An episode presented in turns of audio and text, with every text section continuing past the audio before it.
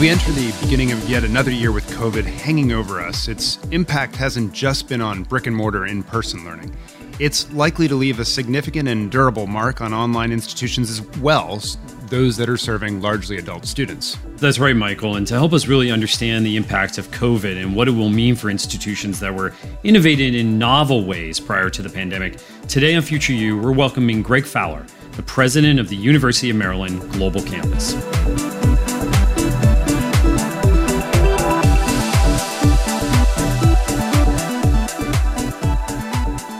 Episode of Future You was made possible by the support from Nelnet Campus Commerce. To read their latest study on improving retention, visit campuscommerce.com/retain. And by the Bill and Melinda Gates Foundation, which is proud to support the work of the Post-Secondary Value Commission. Because the question, what is college worth, deserves answers. Learn more at postsecondaryvalue.org. Subscribe to Future You wherever you get your podcasts and follow us on Twitter at the handle Future You Podcast. And if you enjoy the podcast, please leave us a five star rating so others can discover the conversations we're having about higher education. I'm Jeff Selingo. And I'm Michael Horn. Jeff, it's good to see you. This episode, of course, is the second of our in person episodes this year as we record this interview from the ASU GSV Summit in San Diego, which makes it a real treat to be in person with you. And for those listening, though, just want to reassure you that we have been taking full safety precautions. Uh, we have distancing in full effect and masks on when we're indoors and not recording. So, not everything perhaps is the same, Jeff. Yeah, and I think it's fair to say, Michael, that we learned a lot recording online and remotely and realized that some of what we were doing during the pandemic are practices that we're likely to maintain. Indeed, working remotely and online has taught us all a great deal, and it's clear that in higher ed, those who were online prior to the pandemic had a significant leg up in some respects in making the transition. But they also face a host of other challenges as well and they're unlikely to go back to normal on the heels of the pandemic. There's a lot of changes brewing in higher ed. That's right, Jeff. And to talk to us today about those changes is Greg Fowler, the president of the University of Maryland Global Campus, or UMGC. Before UMGC, Greg was president of Southern New Hampshire University's Global Campus, or its online school. So he has a lot of experience in online learning and innovation more broadly. UMGC itself was founded in the 1940s, and today it's among the largest public institutions in the country, with roughly 129,050 course enrollments prior to the pandemic, which grew to over 134,000 enrollments this most recent year. It is historically focused on military students as its niche, if you will. I'm not sure that something that large can be called a niche in higher ed, but nonetheless, that's how we often think about it. And UMGC has certainly been among the more innovative institutions. So, first, Greg, thanks for joining us. Thank you very much for the opportunity. So, a question that we typically start out with asking our guests is about their own career story. And in, in, your case, how did you get started in higher education and then find your way to the presidency at UMGC? When I try to tell my story, I often start with something that isn't directly tied to higher education, which is my years in college. I was working at Six Flags over Georgia and and I and I use that because a lot of the lessons I learned about teams and working with teams came from my years there. A lot of the things we talked about were around it doesn't matter what team you're on, everybody is responsible for the park. So there was a little hierarchy there of rides and then shows and then restaurants and all these types of things. But they were like, you could be on the rides team, but if you have trash that you see lying on the ground, please go pick it up because it's your park too. So I take that lesson a lot to think about how the team operates as a whole even in some of the work I do now. And after college, my first job was with the National Endowment for the Humanities in Washington, D.C as an outreach specialist. And the work of the outreach specialist was to help the various populations who were often underserved by grants and other things take advantage of the funds that were available to them. So I spent a lot of time working with various groups, everybody from the Hispanic Association of Colleges and Universities to NAFEO and others, figure out how to help with schools, how to help with various populations around the country, museums, and all of these other things, which has sort of triggered the work that I think about when it comes to how do we help those whose voices have not been heard. And that really has driven most of my career since then. I've worked in media relations for a couple of years with the National Endowment for the Humanities after that, and then moved to Penn State Erie and the Behrend College for a number of years. And while I was there, I finished my PhD work, but I also did my first Fulbright to Europe. And that was in 2002 or so, right after they'd done the Bologna Accords, which were a lot of work around how do we get these various countries tied together in standards that we can actually operate with no matter where we are, which got me thinking a lot about what are the standards of higher education, what type of uniformity is there, what kind of value systems or outcomes can you put in place. So it was interesting when I came back to the United States um, a couple of years later. I got a call from Western Governors University, which was at that time relatively small, about 3,000 students and 500 graduates. And Bob Mendenhall, the president at that time, said, How many times in your life do you think you're going to ever get the chance to build a college? And looking back, I think that's sort of funny now, given my career. but, um, but then it was really about competency based, putting standards in place. So I stayed there for a number of years in the Dean of Liberal Arts position at first. So spent a lot of time thinking about what does competency look like for the liberal arts. Then I moved into associate provost role that dealt with first student learning and the faculty, and then into program development eventually got an opportunity uh, several years later to work with Hesser College in Manchester, New Hampshire, which was owned by the Kaplan Corporation at the time. So I spent a year working with the for profit industry and then SNHU, which was at the time, I think, somewhere around 11,000, 12,000 students had been working in the online space, but was looking for someone to come on and be the vice president of academic affairs to build out the academic portion of the online side as it continued to grow because it had gotten too big to be managed by the ground campus. So I spent a number of years first as the VPAA, and then, of course, the various modalities that we put in place took off. And so I eventually became global campus president, working on the CBE work, working on a number of the other modalities that we put in place with LRNG and others. And then, of course, finally ended up just in January of this year working as the president of University of Maryland Global Campus. So you've been president of UMGC for less than a year now, a couple months at this point. What have you learned so far about the institution? And specifically, I think a lot of folks have seen the online first players, such as UMGC or even WGU, right, as having a big leg up as the world kind of shifted to remote learning in the fall and last spring.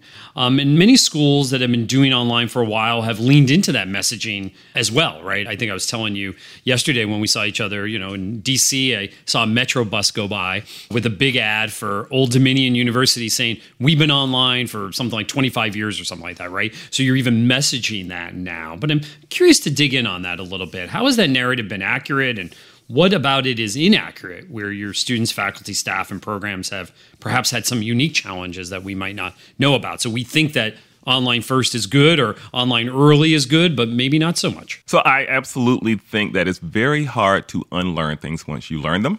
If you may have had a chance to read Clark Gilbert's book on dual transformation, once you begin to build a system, it's very hard to get people, particularly if it's successful, to think differently about things. And the online world, while we talk about innovation, it's really hard to innovate when you're trying to scale the sort of big core thing without disrupting that unless you have some mechanisms to do things differently. In fact, that's one of the reasons why, if you take a look at SNHU, the whole premise behind COCE, the College of Online and Continuing Education, being put two miles down the river and given its own governance structure was because it was meant to not disrupt what was happening on the ground campus.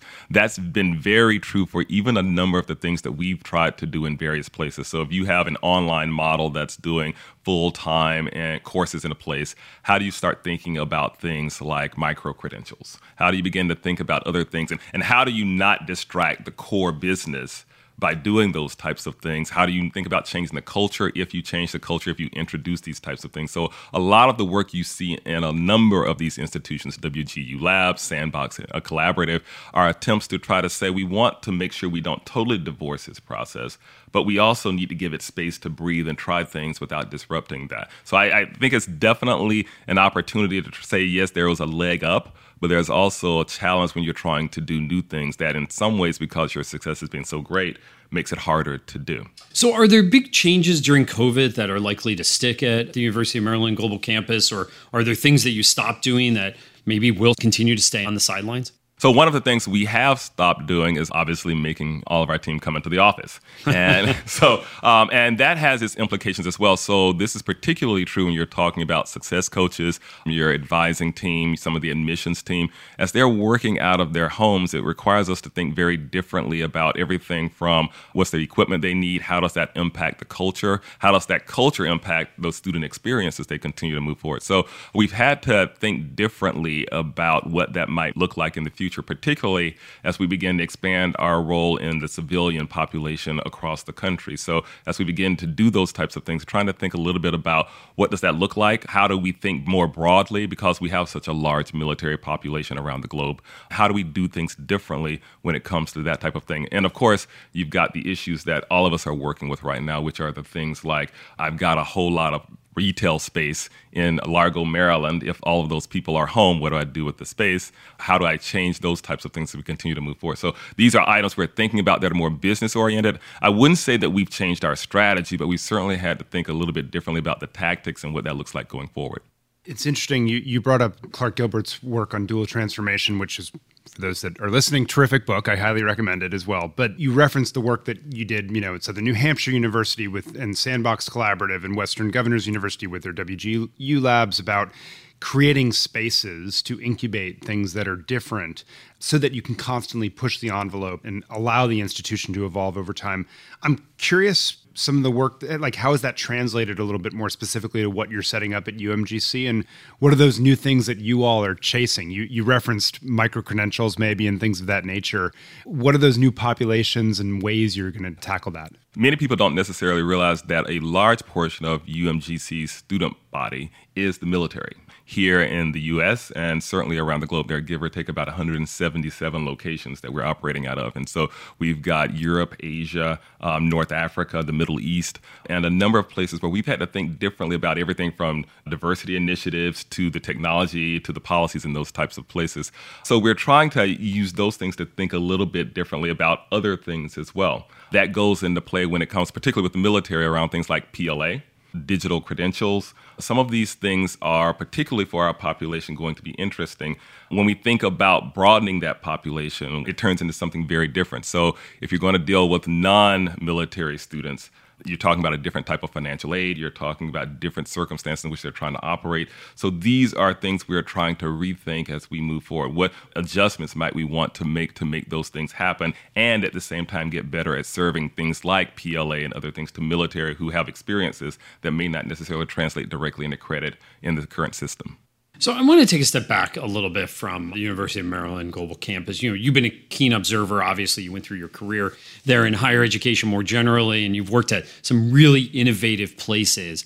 So, what are your thoughts about the ultimate impact of this pandemic? You know, there's been a, a, lot of chatter out there that, no pun intended, that this was like the booster shot that uh, higher education needed and uh, to change, and that change happened that would have happened maybe 10 years from now in the last 18 months. What will change in higher ed ultimately, do you think, and and what's likely to kind of go back to normal or or stay the same from the old days? I continue to believe that there are a number of institutions that are looking at this and being reflective about the work of what comes next. But I also believe that a lot of institutions aren't necessarily ready for that type of change as well. So I think about this in sort of three categories. I think students will have more tools, more resources. We're certainly seeing that they do like certain elements of what happened during the online period that they were on, no matter where they were. So things like short videos that they can go back and look at again, chats in real time that allow them to do different things, being able to do asynchronous things that allows their schedule to be different. Faculty are discovering that if we do things this way, we can see through the data places where students are struggling and possibly reach out to them in different ways than we might have before. So both with students and faculty, I certainly think things will continue to move forward. I pose as a challenge to a lot of the institutions are they really going to take the step back and do the reflective work it will take to become that next generation of an institution. And I don't know that all of them do want to do that, nor do I really think they should. This is one of those things where I appreciate the diversity of mission in higher education, and there are institutions that we continue to need to do those various types of things. So I'm not saying everything needs to move in a homogenous direction. I'm not totally sure that institutions as a whole are going to move very rapidly. I think what we see across all types of institutions, political, religious, educational, is that they tend to move two steps forward, one step back as they do these types of things. I don't think that COVID changed that trajectory. I think that it may have accelerated certain things, but I don't think that we're going in a different direction than we would have. So, your statement earlier about this might have happened in several years, I think is very true. So I want to just double click on that because I sense both acceptance of that reality from you, but also some frustration underneath there that maybe certain principles aren't questioned. And I'm just curious if you got to paint this world and how people would adjust out of the pandemic. What are the things that you think people ought to be leaning in on across the spectrum, and what are the things that they ought to be discarding and stuff like that from traditional practice? You hear these conversations right now of people during the pandemic who have reflected on their lives, who say all of a sudden, I don't want to do the job I was doing before. I didn't realize how much time I was using in commuting, all these various types of things. I wish institutions would do a much more intentional job of that as well. Really thinking about what is their mission and are they doing that? I asked this question um, at SNHU about my maybe my second year in, and I asked it when I started UMGC, which was, do we even agree on things like what it means to learn? And do we agree on how learning happens? And are we doing those things? And if we're not, then why are we continuing to do them? So, getting institutions to take these sort of fundamental steps back and say, who are we? Who do we really want to be? And are we doing things because it's the way we've always done them? Or are we doing them because they're the right things to do for the students as we move forward? You hear this student centered phrase all the time. And I don't believe that many institutions really take a step back and go, what does it mean to really be centered on the student? So I, that's what I wish. If I could paint with a brush, that would be what I'd do. Greg, thank you so much for being with us on uh, Future You, and we're going to be right back after this break. Thank you. Did you know that 25% of students carry an unpaid balance from one term to the next?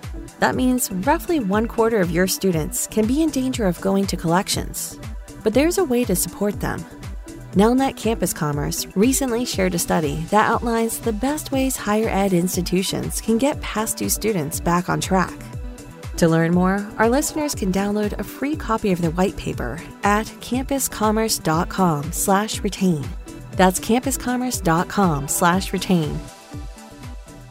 Welcome back to Future You after a conversation with Greg Fowler, who is the relatively new president at UMGC. And Jeff, I want to start with asking about what I perceive as the headline from the conversation, which actually isn't about UMGC per se, but more Greg's observations about how much colleges and universities will really change or accelerate change out of the pandemic, and his belief that maybe the pandemic has accelerated some of those changes, but probably not change the trajectory. And, and I want to throw it to you about what's your view? Are colleges and universities having the deep reflective conversations they should have around mission and focus and programs and delivery of education and such, in your opinion, or, or what's really going on right now? Yeah, I mean, I think they are at the administrative level and the trustee level. I will tell you that I've spoken to a lot of senior leadership teams and trustees over the last six to eight months about this very subject. But what I don't think is happening, I don't think they're in sync with faculty and staff who really, at the end of the day, have to deliver on this mission. It's really interesting, Michael in the pandemic globally, we've been talking a lot about labor, right? What people want to do with their lives, how employers value labor, the deep inequities, for example, on who can work from home and who can't. And what's interesting about higher ed is that we didn't seem to have these discussions, at least in the, the mainstream media, right? We talked on a episode last season on a reporters roundtable at the near the end of the season about why higher education was so much in the news. And it's because, you know, everybody was experiencing school in some way. They had kids in K through 12 schools or in colleges. And, you know, much like hospitals and airlines have been in the news a lot too, because they're kind of at the front line of what's happening now in the, in the pandemic. But what's interesting is if you read stories about hospitals and airlines, you're reading a lot about the labor in those places. But the stories about higher ed are largely about the students right? We're reading about the stress of nurses and doctors and flight attendants, and I'm not trying to diminish those at all, but we're not reading as much beyond the Chronicle of Higher Education or Inside Higher Ed, the, the trade press, about the stresses on academic labor, mm. both faculty and staff. It's interesting. Somebody recently told me that on their campus in the UC system, they have this annual meeting about retirement planning that would normally have attracted maybe before the pandemic two dozen employees. And one last week brought out nearly 200 people who are planning for retirement on this campus. And so going back to academic labor in particular, you know, historically faculty, we think of them in these three buckets, right? In terms of their service, research, and teaching. And not in that order, by the way. It's usually research, teaching, service, and maybe teaching service way down that list. But I think that if we want to get academic labor on board, that we need to get them in sync around mission and particularly rethinking the university around the flexibility of delivery and digital education and online education, right? We need to really create room by asking them to do less somewhere else and incentivizing that. Or else I think we're just going to continue to see pushback from faculty who just say, we can't do any more. Yeah, it's fascinating, Jeff. It, it also makes me think about the differences between K 12 education and higher education, where I think we've seen relatively more coverage in the K 12 sphere about teacher burnout and such. Probably not fully capturing the story like we have with airlines and, and hospitals still, but more so than higher ed just another distinction, I think, in how the media covers higher ed. But one more follow up I'm curious about, which is that Greg also implied that maybe many universities shouldn't do a dramatic rethinking of their mission or, or who they serve. And I'm curious if you share that view. I, I thought his view could, you know, have implications, for example, at the selective end of higher ed in terms of it's okay to serve limited numbers, for example. And, and so I'm very curious your take. Yeah, I'm going to probably push back a little bit on that, Michael, in terms of yes, we have a diversity of institutions, but we also have a replication of institutions mm. in, in most cases, right? This isomorphism that Michael Crow and others talk about all the time that really describes colleges that copy each other in their structure and policies. And so, yes, we have a lot of uh, diversity of types of institutions and size and maybe their research agenda, but at the core of what they do, a lot of institutions are pretty similar. This is one of the reasons I'm working on a project now at ASU that maybe one day on a show we'll talk a little bit more about. But we're trying to rethink the Carnegie classifications. And you know, the Carnegie classifications are things that I think that most people don't think about, right? This was created by Clark Kerr in the 1970s to organize higher education and this is where the concept of R1 research 1 universities have come in. And and what I've seen in my coverage of higher ed over the years is that everybody's always trying to move up to what they perceive as a higher category mm-hmm. in the mm-hmm. Carnegie classifications. And my feeling is that this impedes innovations because colleges must look the same in order to get into certain groups. And so it just results in this never ending drive for status. And that in turn, I think, shapes our reality, encouraging the public to see some colleges as better and not fully acknowledging the wide ranging roles that Greg was talking about that inf- different institutions are trying to fulfill. And I, I really think that we need more differentiation. So, one of the things that we've been working with is a, a, group of educational researchers to develop a different classification system, one that identifies the diverse organizational designs that colleges and universities can pursue to achieve a public purpose. So, rather than you know a hierarchy where categories right now exist largely based on arbitrary levels of research activity or the types of degrees awarded. We're constructing this system with 17 different measures that capture ways colleges and universities provide access to students, how they deliver education, including online education, how they produce new knowledge. And so we now have developed this array of 13 clusters. These are groups of institutions with similar characteristics. There's no ranking or hierarchy to our clusters. And really, what we're trying to do is we're trying to say that there's a difference, for example, between the University of Chicago and Walmart Academy, or Wright State and Amherst or Penn State. And so, you know, we have a group, for example, called National Scale Research Universities, and that captures institutions that have scale in both teaching and research, places like Ohio State and Georgia Tech and Purdue and Arizona State. We have another group that focuses on, on high intensity research universities, and that includes Harvard, Stanford, and MIT. And the goal here, again, is not to put these in a hierarchy, which I think that the Carnegie classifications do. But to say what Greg says, right, is like we have a variety of institutional missions and let's lean into those and recognize institutions for those so again there's a lot more to talk about this But I think the time has really come for higher education to have a sharper tool to really understand and assess the sector beyond what we've historically had with the Carnegie classification. So let me flip it back to you, Michael. What did you take away from his points about kind of revisiting mission?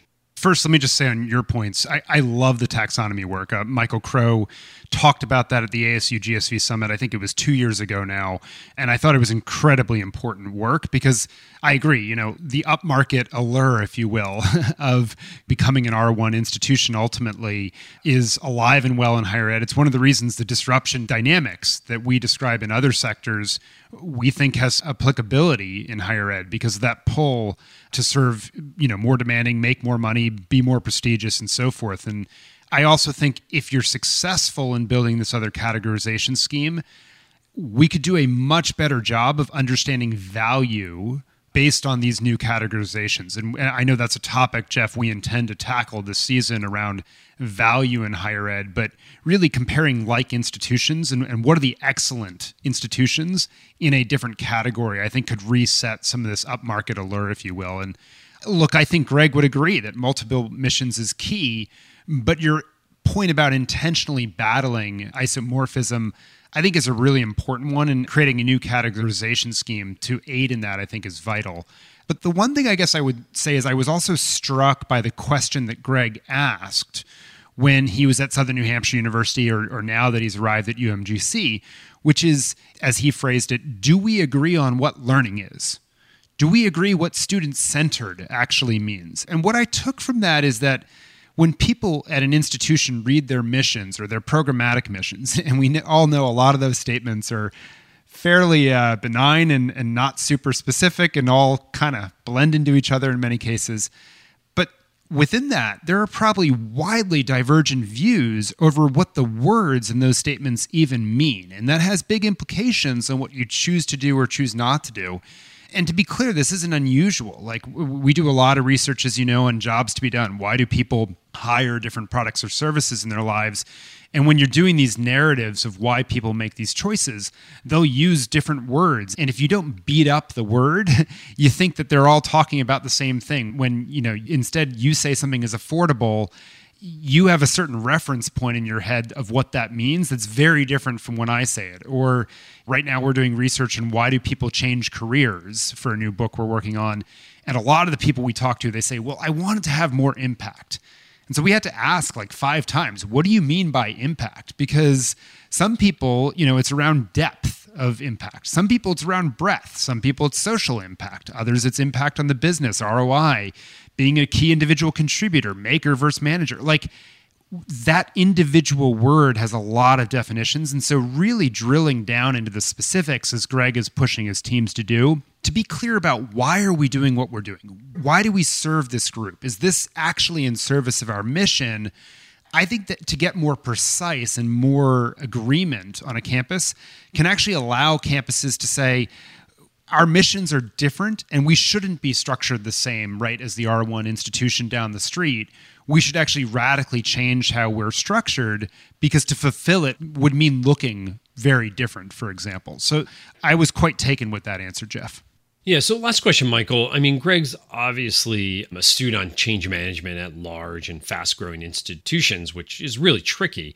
So, what's your take on his answer about how online first or online early institutions were prepared to handle the pandemic? So I'll be honest, Jeff. I had to listen. We're recording this a little bit later, right? I had to listen to the answer a couple times because there was a lot of nuance in it. And what I took ultimately was that right now the surveys and research are showing that the majority of learners have more support for short term credentials over degrees. That's certainly not everyone, right? It's surveys, so there's percentages in both, but there's a wave of support right now for short term credentials. And what I took is that these large online programs, these online first or online early institutions, they were built for offering degrees, not short term credentials. And just to take one example, if you're recruiting for a short term program and an online degree program, that actually may cost the same amount to fill the seat, right? Like the cost of student acquisition may be the same. But in the latter case, you know, for the degree, you're going to get a much higher revenue figure, obviously, than for the short term credential as higher ed is currently constructed. And you might actually lose money on the short term program. And so your program would naturally sort of sway toward filling more degree seats than the short term credentials.